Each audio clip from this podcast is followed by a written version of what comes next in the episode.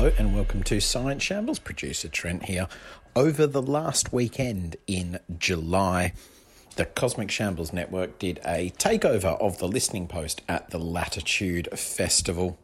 We did three different panels outdoors at Latitude on climate change, mental health, and immunology. If you couldn't get along to the festival, we obviously recorded all of those sessions, so we're going to be putting those out here on the Science Shambles podcast for you to enjoy. If you'd like to support Cosmic Shambles Network, you can do that on Patreon at patreon.com slash cosmic shambles, and you get lots of extra shows and behind the scenes stuff and all sorts of goodies for subscribing on there. And don't forget, you can watch live at 10 a.m. every Sunday for the Science Shambles Q&A show. Each week, Robin Ince and Helen Czerski joined by two special guests to take your questions on a variety of different science subjects.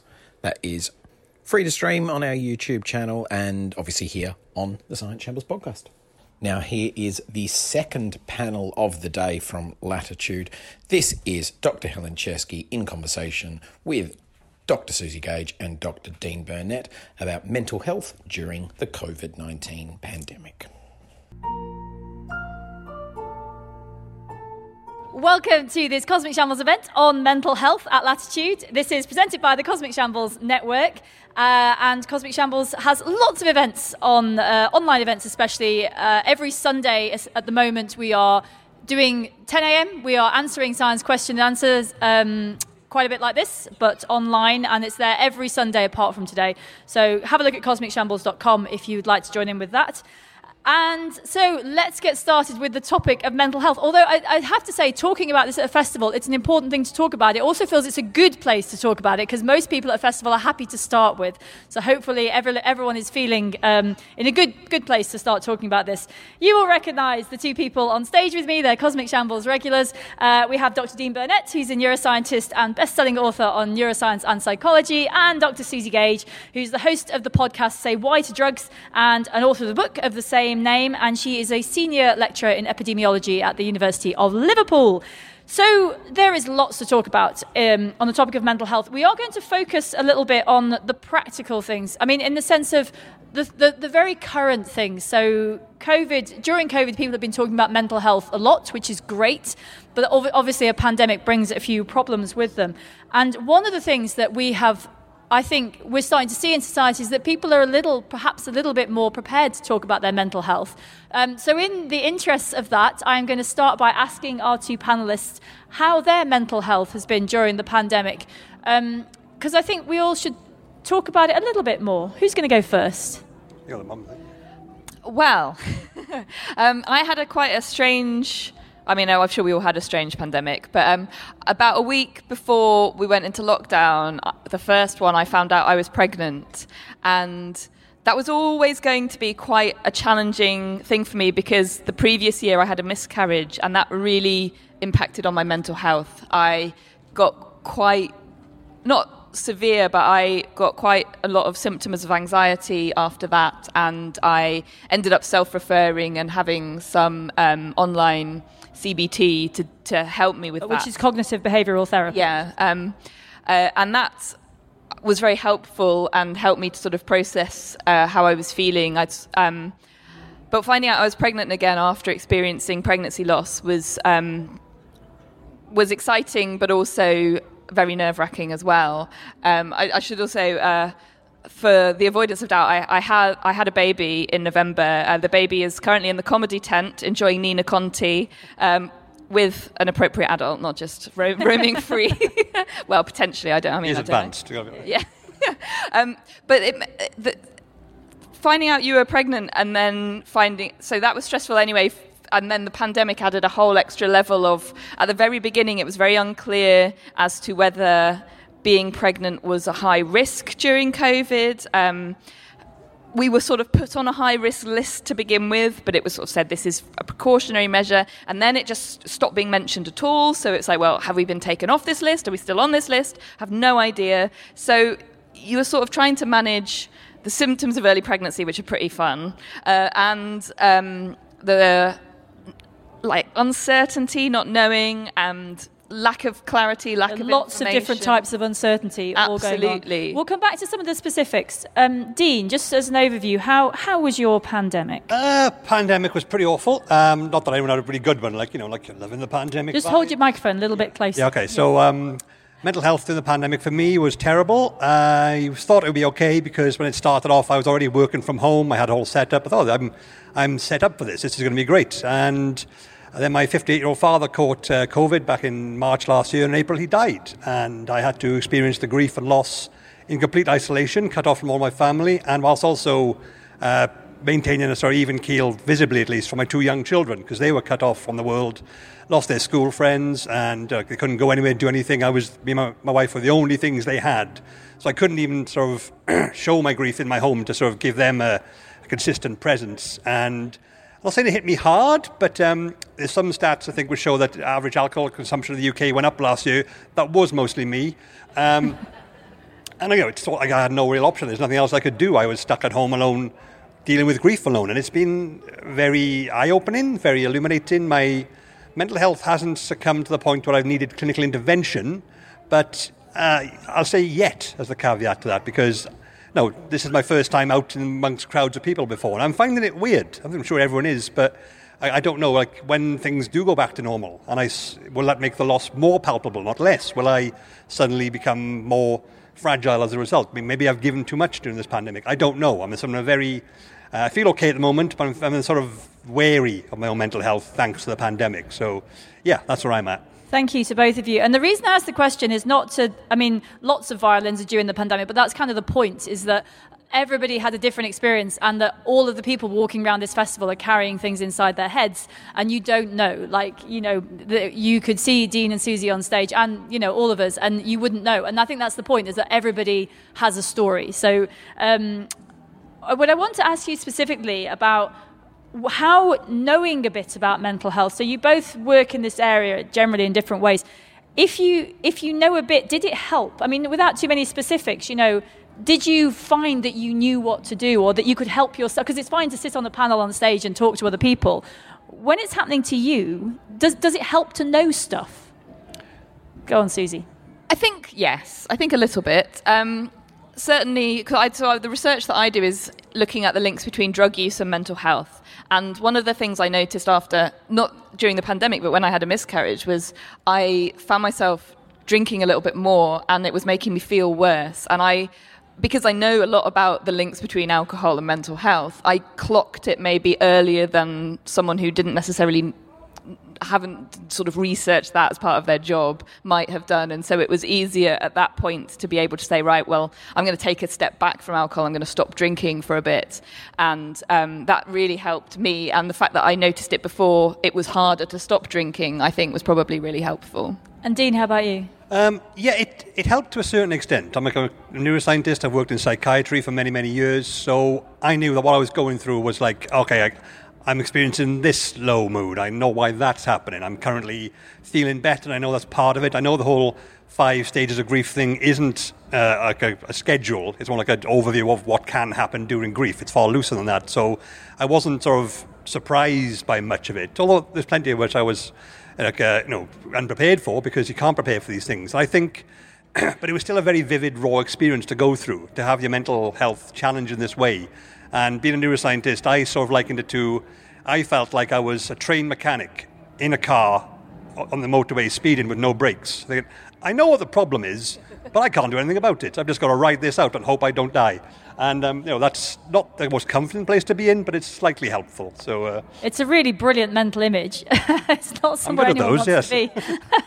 well, let's get, so let's talk about the pandemic more generally because I think this is, I mean, it, it is the universal experience at the moment, and the, there's a breadth of individual reactions that have happened to different people. So, just on a broad scale, perhaps more with your academic than your personal hats. It's up to you. Um, what what are the sorts of things that have happened? Like, what what what do we know about what has happened to people's mental health during COVID, and what do we expect might have happened? Go on. Okay, cool. I'll go first. Um, it's sort of um, it's sort of validated a few things which I think people have thought. I mean, there's a strong link between stress and mental health. There's the stress vulnerability model, which shows that, which argues that you, we, we all have a finite capacity to have, handle and absorb stress and carry on functioning. And the harder the life you have, the more stress you've absorbed, so your brain has a smaller capacity to deal with it. And that's why mental health is so intertwined with poverty or harder lives or trauma and stressful situations. And you saw that a lot. No, the pandemic has made people more stressed because it is more stressful. And it also has taken away all our ability to get rid of stress by doing the things we like relaxing, traveling, meeting friends, socializing, going to the pub, whatever it is. We, we lost the ability to do that, so stress was like a double whammy of being increased by two different avenues. So you saw a lot of, you know, you've seen spikes in reported symptoms of mental, mental health, which you would expect when everyone is kind of stressed out. But there's also some things I thought which were quite telling, like, at least in the early days, all the facets of society were displaying more mental health problems or signs of, apart from adolescents and teenagers, because I've written a book about this, but the things that stress teenagers out more were sort of removed by the pandemic. They don't get enough sleep because of school schedule. That wasn't a thing anymore. Or fear of missing out. Like peer pressure is so important to the adolescent brain. Um, when nothing's going on, you don't have that. So they didn't show the expected spike in mental health uh, deterioration that you perhaps would have expected if you didn't know these things.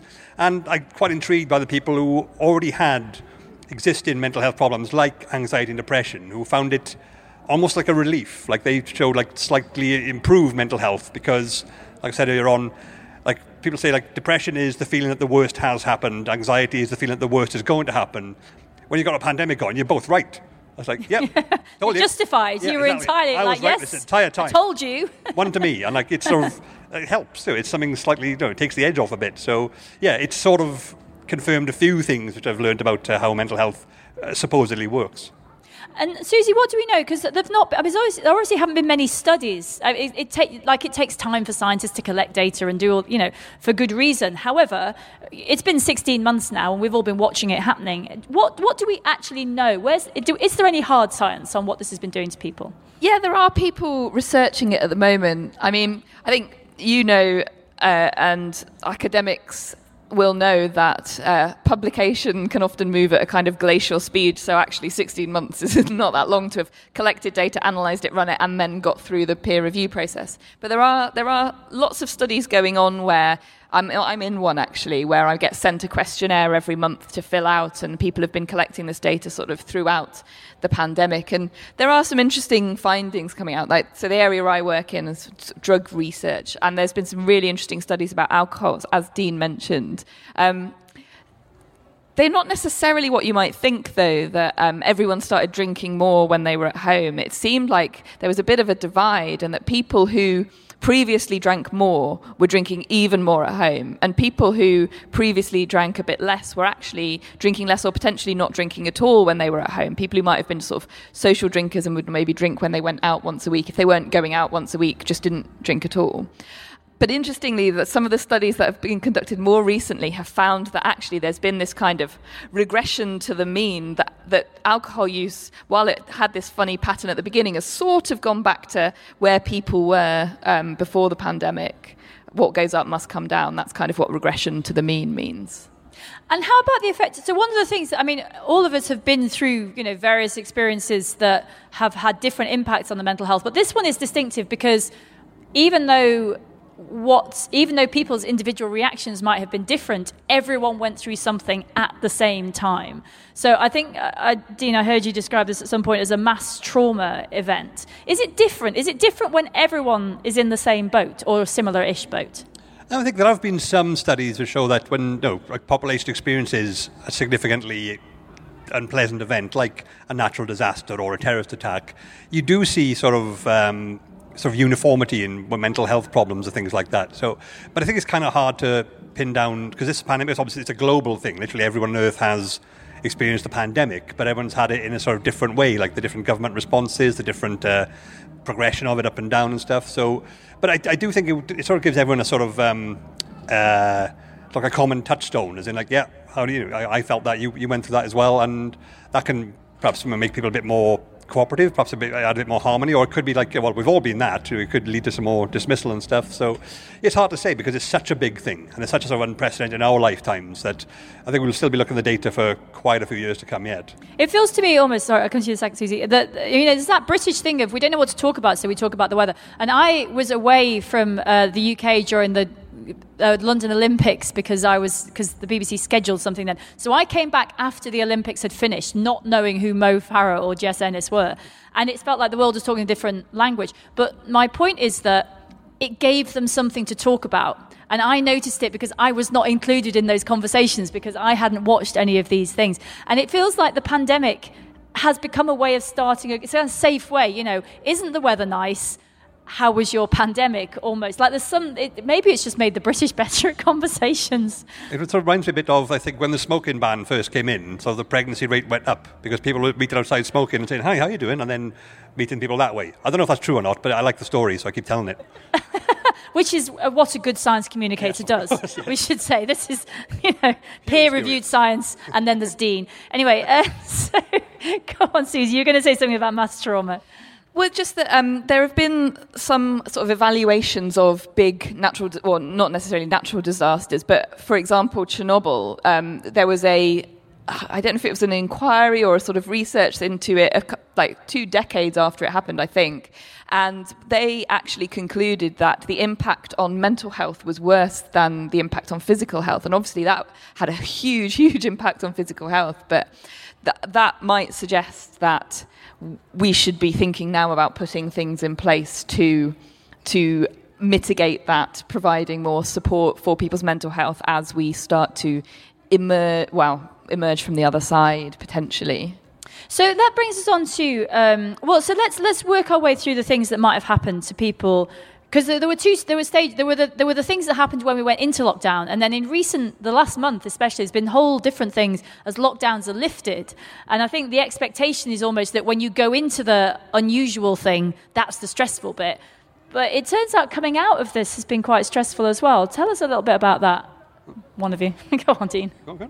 Yeah, I mean, a, on a personal note, I've definitely found it very, very odd to be back in in groups of people. And I think perhaps as a new mum, which I was, um, well, I still am, I suppose, but um, mother and or parent and baby groups opened up quite early on in terms of things because they were they're really really important when you've got a new baby. And the because they count as sport bubbles as well you don't have to socially distance you don't have to wear masks. And the first time I went to one of these groups I walked through the door and very nearly just immediately backed back out again. I found it completely overwhelming that everyone was just sort of back very close together. Um, but it's amazing as well how quickly you then get used to that and how that becomes the new new normal, the new old normal. I mean, I'm not even going to try. We've lost track. We've lost track of the normals. Yeah. yeah I think we're on our, our 15th normal now. So like. Yeah. Eventually, like, changing normals will become normal, and then it gets meta, and that's confusing. But it's um, it's really quite sort of you know, profound how quickly people adapt to what is like the everyday existence. Like we all have the default mental model of how the world works. That's constantly being updated and changed. So when something persists long enough, we think, well, that's how that's how things work now. You wear a mask at the shops. You don't approach strangers. You don't, uh, you know. You don't. You queue to go in places much longer. You book to go to the pub and things. You don't have to pretend to smile anymore because you're yes, behind your mask yeah. and you know what to see. Did, right? I, yeah. I, have, a scary smile, and it's um, it's not the best. But like, yeah, like you say, it's very strange to start talking to people face to face again. Look, I, I, I, did a talk today. I almost forgot to wear trousers. Oh, this isn't Zoom. I can people can see my lower half, and that's you know, that's different. But also, for me personally, like I, I've meeting people the first time since, like they know I've lost my father, and like they come to me and say, "I'm really sorry to hear about your dad," and like I don't know what the response is. I just go, "It's fine."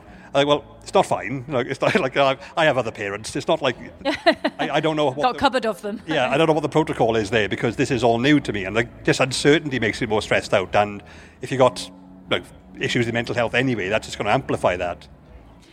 And yeah, and it's I have noticed um, maybe it says something about our age, but my dad also died during COVID, and and it's you get these odd people like, oh, I didn't know, and it's like, well, I haven't seen you. How were you supposed to know? And people feel apologetic. And there's this weird kind of apologising for apologising, and everyone's trying, and no one really knows where to go. I think again, you're highlighting the Britishness of the situation. Um, well, let's talk about so what happens next. Oh, let's actually let's do some bit of myth busting here. So, the alcohol bit we've talked about. So, alcohol there's a pattern. How about suicides? There was a discussion about whether suicides increased during uh, COVID. What do we know about that? Um, there was talk, like obviously that's people think that's a sort of direct corollary of mental health. Like if people's mental health is worse, then suicide levels go up, and you know, there is some argument for that. But it's not like a one-to-one thing. Most people with mental health issues do not end up dying by suicide. Um, so, but there was a, like a study published a while ago, like uh, the the Office of National Statistics said that the suicide rates were down last year in the UK, which suggests that people who handled it well. But you have to look through the minutiae of that because it's not that there were less suicides, it's that there were less reported suicides because the medical infrastructure was really busy with COVID and all the responses to that, and there was delays in collecting the data, and people like di- certifying things. There were fewer of them, so it could be that there weren't so much uh, fewer suicides; they're just less noted, less recorded. Uh, but when you present that data as suicide numbers are down on last year, that does muddy the waters as to what's actually going on. So hopefully it's not the case. I mean, it's even in a practical sense, like when everyone's stuck indoors, everyone's watching everyone else, there are fewer opportunities for it. I mean, as cynical as that is, that seems to be an effect. So, you know, they, you get these figures, but they're not necessarily saying what what the surface level says. They're going to take a look. You got to look into it and say, oh, so that's why that happened. Because you have to take the wider context into account. Uh, and just quickly, Suzi, on other uh, other drug use, uh, do we know anything about whether that changed during COVID? There's some interesting patterns. I mean, I wouldn't say we, we know loads, but like, so I've done a bit of qualitative research looking at how people were talking about their drug use on forums. And we found some quite interesting patterns that some people were finding that. Um, for example, if you're in recovery, you might have certain things that you need or that you choose to do because it helps you maintain your sobriety. And that might be meeting up with groups of friends, or it might be something that you couldn't then do during lockdowns, for example, and that might really then make that very hard. You you you might not be able to go into work, which might be the structure in your day that you need to keep yourself um, where you where you want to be. But conversely, other people found actually. Uh, peer support groups went online, and so people who were more isolated could actually access support more easily than they might be able to in person. Um, some people found that uh, they they were given if they were on um, uh, medication to uh, I've forgotten the word that I need substitution medication. Sorry, my brain, newborn baby. Um, all pandemic brain. All yeah, I mean, yeah. take your pick, really, or the third day of a festival brain, you know. um, so if you weren't able to get your, to your GP so much, they were giving out larger um, supplies of these substitution medications, which could be obviously quite tempting if you've got a big stash of this of this substance, it might be easier to take more of it. Um, whereas other people found that actually that really worked with the way that they um, dealt with what was going on for them. So it's really it's really interesting patterns. And then um, supply of illicit substances getting into the country was obviously affected, and um, how dealers yeah, obviously the smugglers was, were self-isolating as well. well, I mean, but like fewer fewer um, boats coming in and things like that, you know, that all that kind of thing, um, and how um, drugs were then distributed among communities was also affected. Um, so yeah, there's all sorts of interesting things going on. And so what what happens next? Let's talk briefly about what happens next because I think that it's it's you know we are somewhere through the process. It's not at the end, but we are in a tent in a field. So we're definitely somewhere we weren't last March. Um, what happens next? So you have what has been 16 or I've said I've lost count however many months it's been 16 or 17 months of a lot of uncertainty um, some you know like difficult like practical problems people not able to work maybe not being able to earn enough those sorts of things. All of this stress and uncertainty constantly and now we're sort of here wherever here is. What happens next like how long because i feel there's a you know there's a um, you can deal with it some for some people you can deal with a crisis if it's a month long or two months long or if it's got an end date but there's no end date to this. So what what happens next to us all to all these poor little brains? Um, i think it's going to come down to there's going to be a lot of sort of sorting out the new normal again but like on a more long term basis because now that lockdowns sort of come into an end in the uk and there are lots of different sort of rules or le- lack of rules now, we're going to sort of see people will have a different approach. Some people want to get straight back to normal, don't want to mask, don't want to distance anything. Some people are going to be really scared still and want to do all that plus more because no one else is doing it. And you can't really have like everyone doing that, their own different thing. There's going to be some sort of uh, you know, mishmash of okay, what's what, what's the standard? What, what do we expect people to do? It's There'll be some collective decision. Yeah, I don't think it, it won't be conscious. It'll just like okay, so if I do this, then I feel okay, and then out of that I feel okay. I think it's going to take time to work that out because obviously everyone's got. Uh, you know, a lot of opinions on how this all should work, and well, that's an extra source of stress now, isn't it? Yeah. Is that there's actually the, the deci- having to make decisions can be quite stressful. Totally, yeah. And that's going to be, especially with mental health already, if you're already quite stressed and dealing with mental health, the added, uh, you know, just the cognitive load of going on site and saying, is this person safe? What does this person expect me to do? How is that person going to react if I do this? Do I wear a mask? Are people going to stare at me if I wear a mask? This all adds to the to the load, and that's going to sort of exacerbate things even further, I think. Did you have? Yeah, I, I was just sort of going to echo really what Dean was saying that um, when there was a lot of structure imposed on us, that took away some of the sort of social stresses of if you yourself don't feel comfortable in a certain situation, feeling pressured by family members or friends to put yourself uh, in a situation where you don't feel comfortable. I don't think it's necessarily sort of fear. It's it's feeling uh, like within your parameters of what you find acceptable and weighing up this risk. The more external um, sort of rules that there are upon you, then the, the more that's taken away. And as and as those rules are lifted, it it really, uh, as you say, Dean, makes this sort of gulf between how some people feel and how other people feel more dramatic. And if you want to socialize with people who have very different boundaries than you, that can then be really, really challenging. Or if you work with those people, you know, there's all sorts of environments where these interactions happen. And we're constantly now going to be weighing up, as Dean mm. says, this, this, these decisions. I do know a lot of people who are socially anxious or introverted who are sort of really resentful of losing the excuse to not go and meet people. Like, I can't, COVID? So I've got to think of their own excuse. So they were staying in and they were happy because yes, everyone had to stay in, and now suddenly society expects things of them. And what is this? Now I seem antisocial rather than just obeying the law, and that's a different thing. Um, so let's just talk about uncertainty. So it seems a lot of this that comes back, like that. Why, Dean, does uncertainty? Why are we so bad with uncertainty? What is the problem with our brains? You know, we grew up, presume, you know, hu- human evolution has had lots of uncertain things in it. Why are we rubbish at it? Uh, well, a lot of those uncertain things killed us, and that sort of, um, you know, Uh, evolution learns a lesson from that. And it's, I think that's a big part of it, in that at the most fundamental levels, the brain does not like uncertainty because the brain's always like looking for threats, trying to simulate what's going to happen, anticipate, respond ahead of time to think, right, this situation, how would I deal with this if it goes wrong? We like that. That's reassuring on an instinctive level.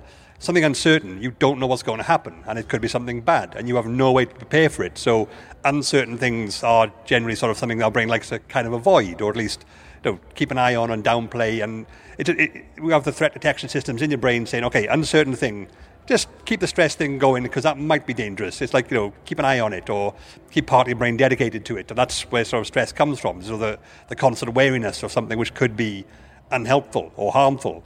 And so anything that's uncertain, just on a fundamental level, we react in a stressful way to it. It could be minor, it could be quite moderate. And um, but that's sort of the fundamental reason for it. We just don't like it because it could be dangerous, and we can't do anything about it because it's uncertain.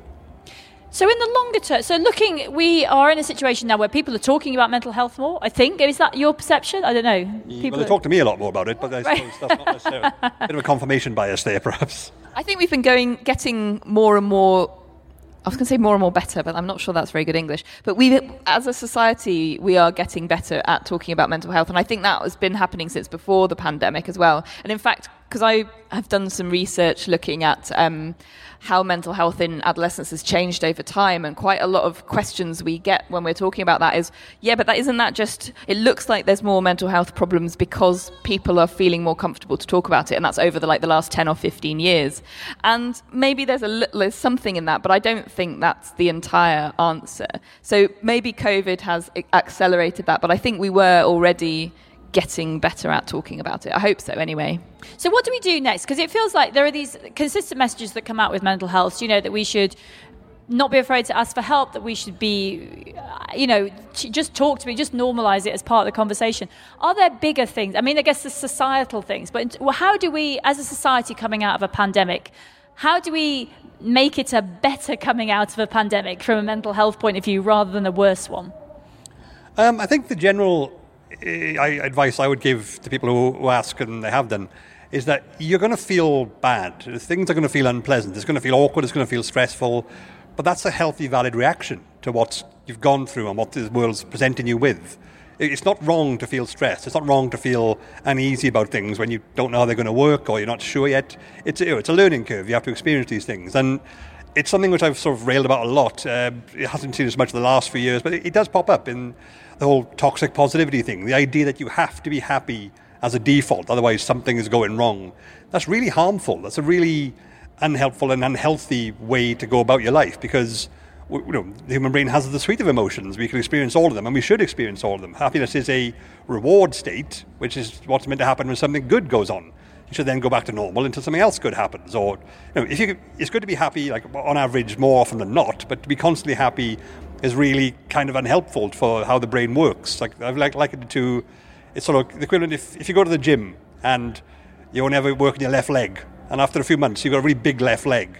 And I know strong left leg, but you look weird, and you're going to fall over a lot, and you, you, your body. Go round it, walk around in circles. Yeah, so if you lot, just yeah. only have one emotion ever and suppress all the rest, that's going to be, you know, that's going to confuse how your brain works. It's going to be really unhelpful for your mental health. So, like, yeah, you're going to feel bad, you're going to feel stressed, you're going to feel rubbish, and that's okay it's like, you know, embrace that, not embrace it, you know, let it happen. And how long? Because I think a lot of people, I think one of the things we're perhaps facing now is that. Um, you know, people go, okay, well, there's a, it was stressful. There's a period of feeling rubbish. I kind of get that. I feel, you know, this, uh, something bad happened and I'm recovering. But how long is this going to take? Like, you know, should I expect that I can just, you know, feel a bit more relaxed? It's summer. I can sleep. I can spend, you know, a few days at latitude, and that's just going to sort it all out. How how long does it take for a traumatized brain to recover from that trauma? Not me again. Yeah. um, it could take well it's a, it's a, it's a cop out answer, I know, but it takes as long as it takes. It depends what you've dealt with, who you are as a person, how your life is going. You might, just because the pandemic's over, doesn't mean you your life is suddenly free of all stress. So these this thing can be a lifetime improvement thing, and but like with most mental health stuff, it's not about cure or fixing. It's about adapting to what's happened. Like, now my brain's got this in it, so I'm going to have to learn how to incorporate that into how I engage with the world. So, yeah, I think yes, it could take as long as it takes, but the idea that you have to you know, get back to normal is perhaps a misleading one too. You, you're not going to be normal again. You've been through this now. The person you were before didn't have these experiences. You can't go back to them. You're you now. You're the new you. Work that one out. I think is perhaps a better way of looking at it.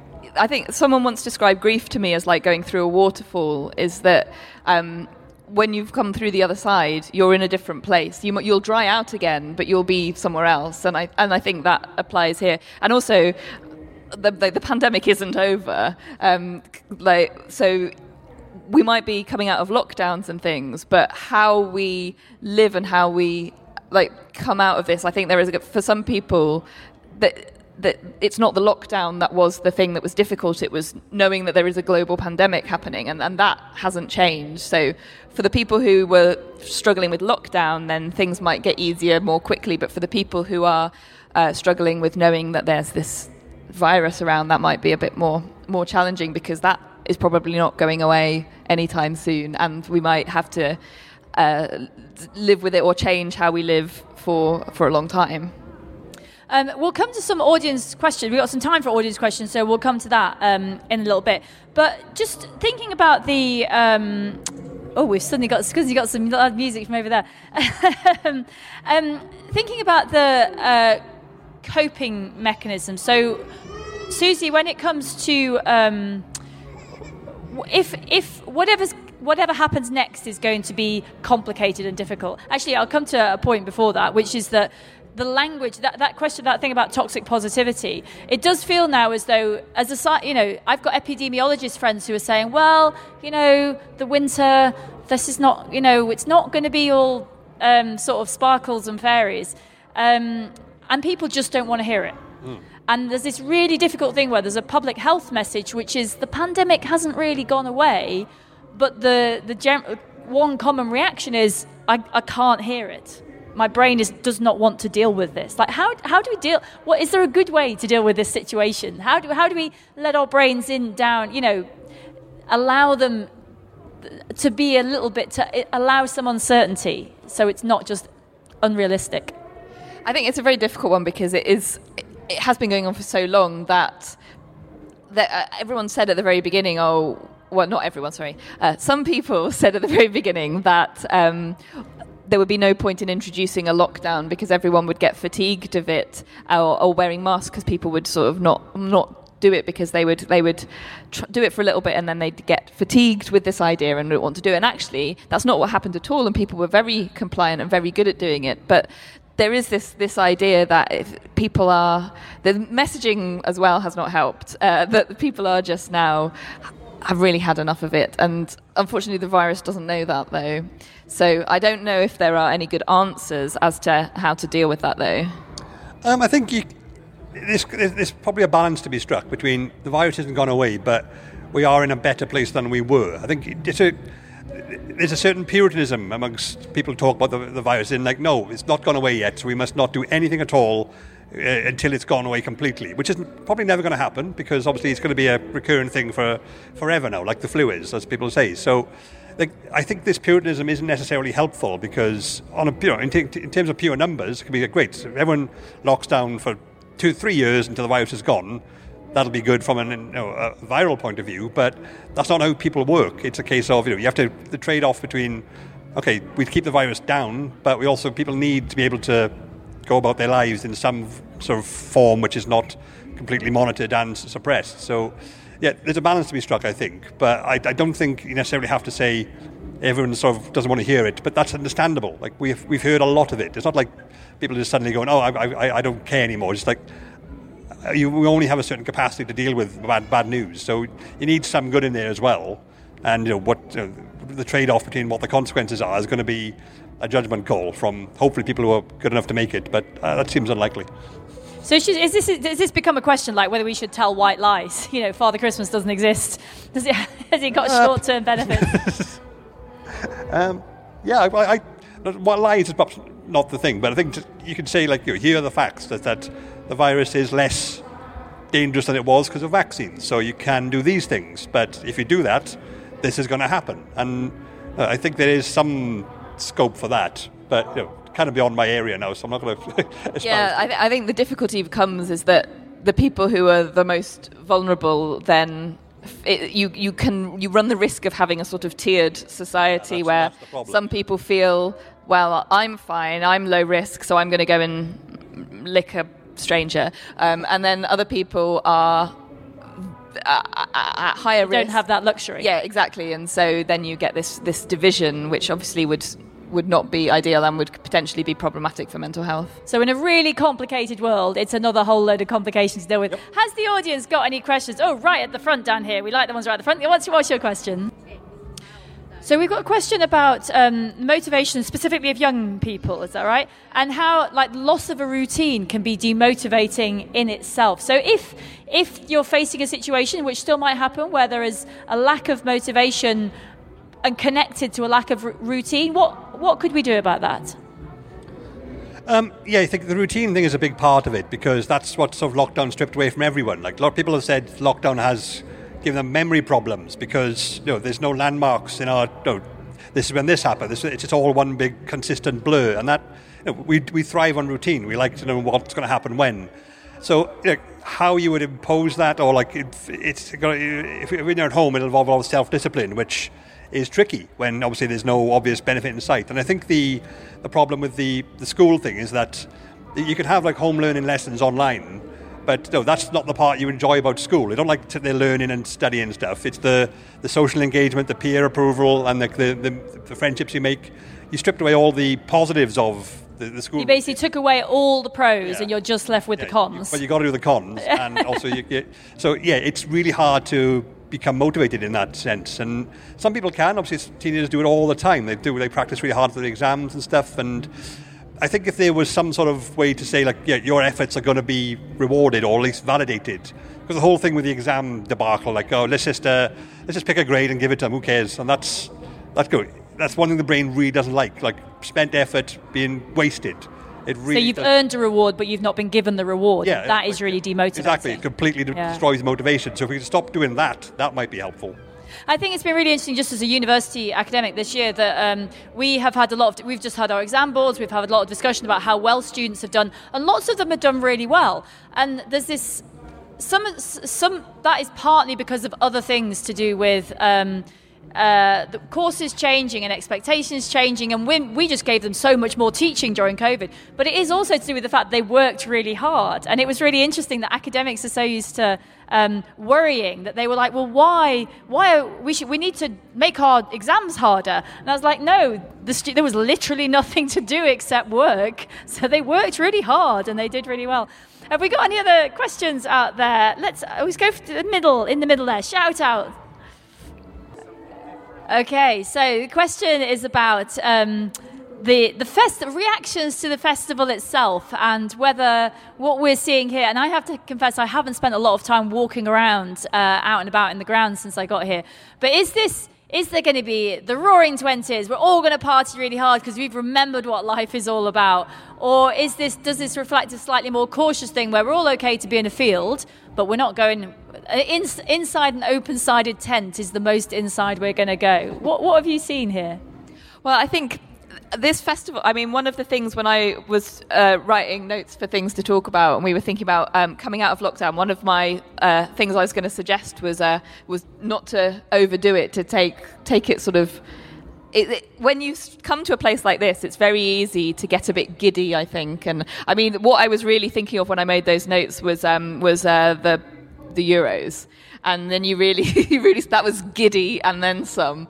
Um, but I think it's very easy when you feel like you've been restricted, like the day the pubs opened could have been very, very messy, and particularly where um, where uh, psychoactive substances are involved as well. I think um, people, if your tolerance has gone down and things like that, it's very easy to overdo it. And and um, it doesn't seem like that here from what I mean admittedly I haven't been here in the evenings so I, I can only comment on during the day but it's it seems like every other latitude I've been to which is which is really wonderful but it does feel like I've stepped into a parallel universe and when I leave the site I'm going back in and I, I, I feel like that I don't know whether other people feel like that as well the wristband's your magic pass exactly to like and- Narnia and the- through the back of the wardrobe This is just some little treat, and and but it's not going to last for very long. Um, and I think that can that I think there's going to be a lot of people with a proper festival come down after this and I, I don't mean a psychoactive substance induced one I mean like a stepping out of this. And like given that the weather's been so much nicer than we were expecting as well um, I got think- drenched in the rain yesterday morning. It's not been that good, but yes.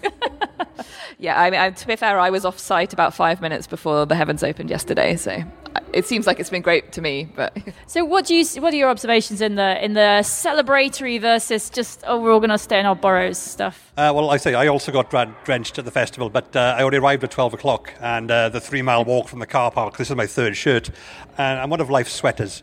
And it's yeah, I can see the point in like it does feel weird to be back in a place where there are lots of people around. I took a video of just a crowd of people in the middle of the of, the site. Like that's just something I didn't think I'd see in person. I thought like it's felt like I was watching the reruns of clips from telly, like back in the early lockdown. Like, oh yeah, that's that's a thing. Like, oh, they're coming this way. It feels like a swarm, and it's really. It'll take a while to readjust to what things were, and I don't know if, um, let's say, winter's come in. Like the pandemic- Winter is coming. Did you hear him? Yeah. Get the scientists here. Come on. I've, like, well, yeah, I'm a scientist. I know these things, and it's you know it's it's hard to say because obviously the pan- pandemic is weather related in terms of it affects our behaviour and how it spreads and stuff. So, but at the moment, I think there's the novelty factor of we haven't done this for like a year, two years, and we didn't know if it was going to happen again. When you're sort of stuck indoors for months in winter. It feels a very, very long way away summertime. So um, I think there's a novelty of this. But if this happens again next year in the same way, hopefully won't have the same impact because there are people like, oh, it's like last year. You have you have you know a different framework to approach it with. So I think it's going to be a mix of both in terms of you know ups and downs, but also it'll fade a bit because it won't be so novel anymore if we can keep doing it. It's hard to tell because it's such an immediate reaction. And I guess one thing that is mixed up with that is people who've re-examined their life for whatever reason. I don't know how who's compiled the stats on that, but it seems to be quite high that people have looked at the way they were working or commuting and they've just gone, well, I'm not doing that anymore. And so there's other reasons that, that get tied up with all of this. Have we got any other questions? There's one down the front here. Yes. So the question is, the question is about um, people who've changed aspects of their personality during the pandemic and whether some of those might become permanent, whether events like this can make a personality trait change for good, um, or whether it's just a temporary thing that we all might go back to. I will say, just while you give you a chance to think, that um, so I, someone close to me is uh, lives in Christchurch in New Zealand, was there during the earthquakes when you know buildings literally fell down, there was no water and electricity and all that kind of stuff, and uh, and he said that a year, two years later, everyone had forgotten, they'd all gone back to all their all the things he didn't like. He said he said during the earthquakes there was. Um, people were, you know, really nice and there was a good community spirit. And he said it was depressing how what a short period it was before everyone had gone back. But in principle, personality traits like that can uh, could there be big shifts? Um, I'd say there can be because one of the problems is like I think people underestimate how social humans are. We calibrate so much of who we are, how we behave, how we think by the reactions of other people. Like we sort of like the, the concept of embarrassment as an emotion, but it doesn't exist in, in, in separation from other individuals. Like if you're in the bathroom, your towel falls off, like that's inconvenient if you're in the hotel lobby and your clothes fall off, that's embarrassing. That's a very different thing. It feels very different, even though the same sort of thing has happened. So, because we've been cut off from so many people, you can sort of see shifts that way. As in, if you had these particular traits before, which were always offset by the people's like you know, their reactions to you, or like you wouldn't do that normally because how people respond. Now they're not responding, they're not there. So you have to sort of you, you experience the extremes of it, and then you might not like it. So, oh, I've got to stop doing that. That's a really bad thing to do. Or you might think, I like when I do that. I'm going to keep doing it. I mean, I, through the pandemic, I don't know if anyone else got this. I got really sick of the sight of my own face. Just like, oh God, that guy again, and I got really, really annoyed. You were obviously looking in the mirror more than I was. or when you're on Zoom and things as well, yeah. like so constantly having your face in the corner when you're at, on work meetings. It's just I have that bit switched off. I've not been looking at myself. Okay, we are almost at the end of our time here. Just before we finish, um, I just wanted to ask both of you for in in the general sort of mental health coming out of a pandemic. If you've got one piece of advice, particularly if it's not one of the more obvious ones, have you got a recommendation for everyone? Something that something we can take with us to make our mental health better rather than worse in the future? I think for me, what I found when things started reopening again, um, and I was finding it a bit hard, trying to do something for me, like something that I had missed like not necessarily a big thing, but just a small thing, so I could gradually kind of expose myself to situations that um, I hadn't done for a while, and and around more people and that kind of thing. Um, I found that really helpful. Just like maybe one one thing a week or one thing a day, if you want to go at that speed. Like be kind to yourself and go at your own pace. Dean. Um, sort of vaguely similar to what Suzi says. It's really important to recognize that you're not going to feel good all the time. Is it Like, there's no threshold, there's no sort of target to hit in terms of, well, I should feel better by now because I'm out of the pandemic or I'm out of lockdown. It's not how it works. It'll take a while. You will experience negative things, and it's okay. That's the healthy thing to do. You're dealing with a whole new situation with a whole new set of parameters, and that's going to take time. So if you don't feel good straight away, that's okay. That's healthy don't nothing wrong with you. Don't force yourself because that's when that's when problems can arise. And you suppress the emotional responses that oh no that, that your brain's having for a reason. Brilliant, great. And just to finish on the positive note, I will tell you about the thing that made me laugh most yesterday, which is that I was cycling through uh, Chelmsford, I think, and I came across a cafe where alongside the human menu there was a dog menu and at the top of the dog menu was a puppuccino which was some version of safe drink for dogs. And i just thought that was the funniest thing i'd seen in a long time. So take the little things that's another thing. Okay we are out of time here so please join me in thanking our two fabulous panelists suzi gage and dean burnett and um, I will be back here uh, in about 20 minutes to talk to Dan Davis about his book, The Secret Body, which is a fascinating exploration of all the things, the new views on the human body uh, that we don't hear so much about, but there is a lot going on. So uh, jo- come back for that if you'd like to at 5 to 4, and I will see you then. Thank you.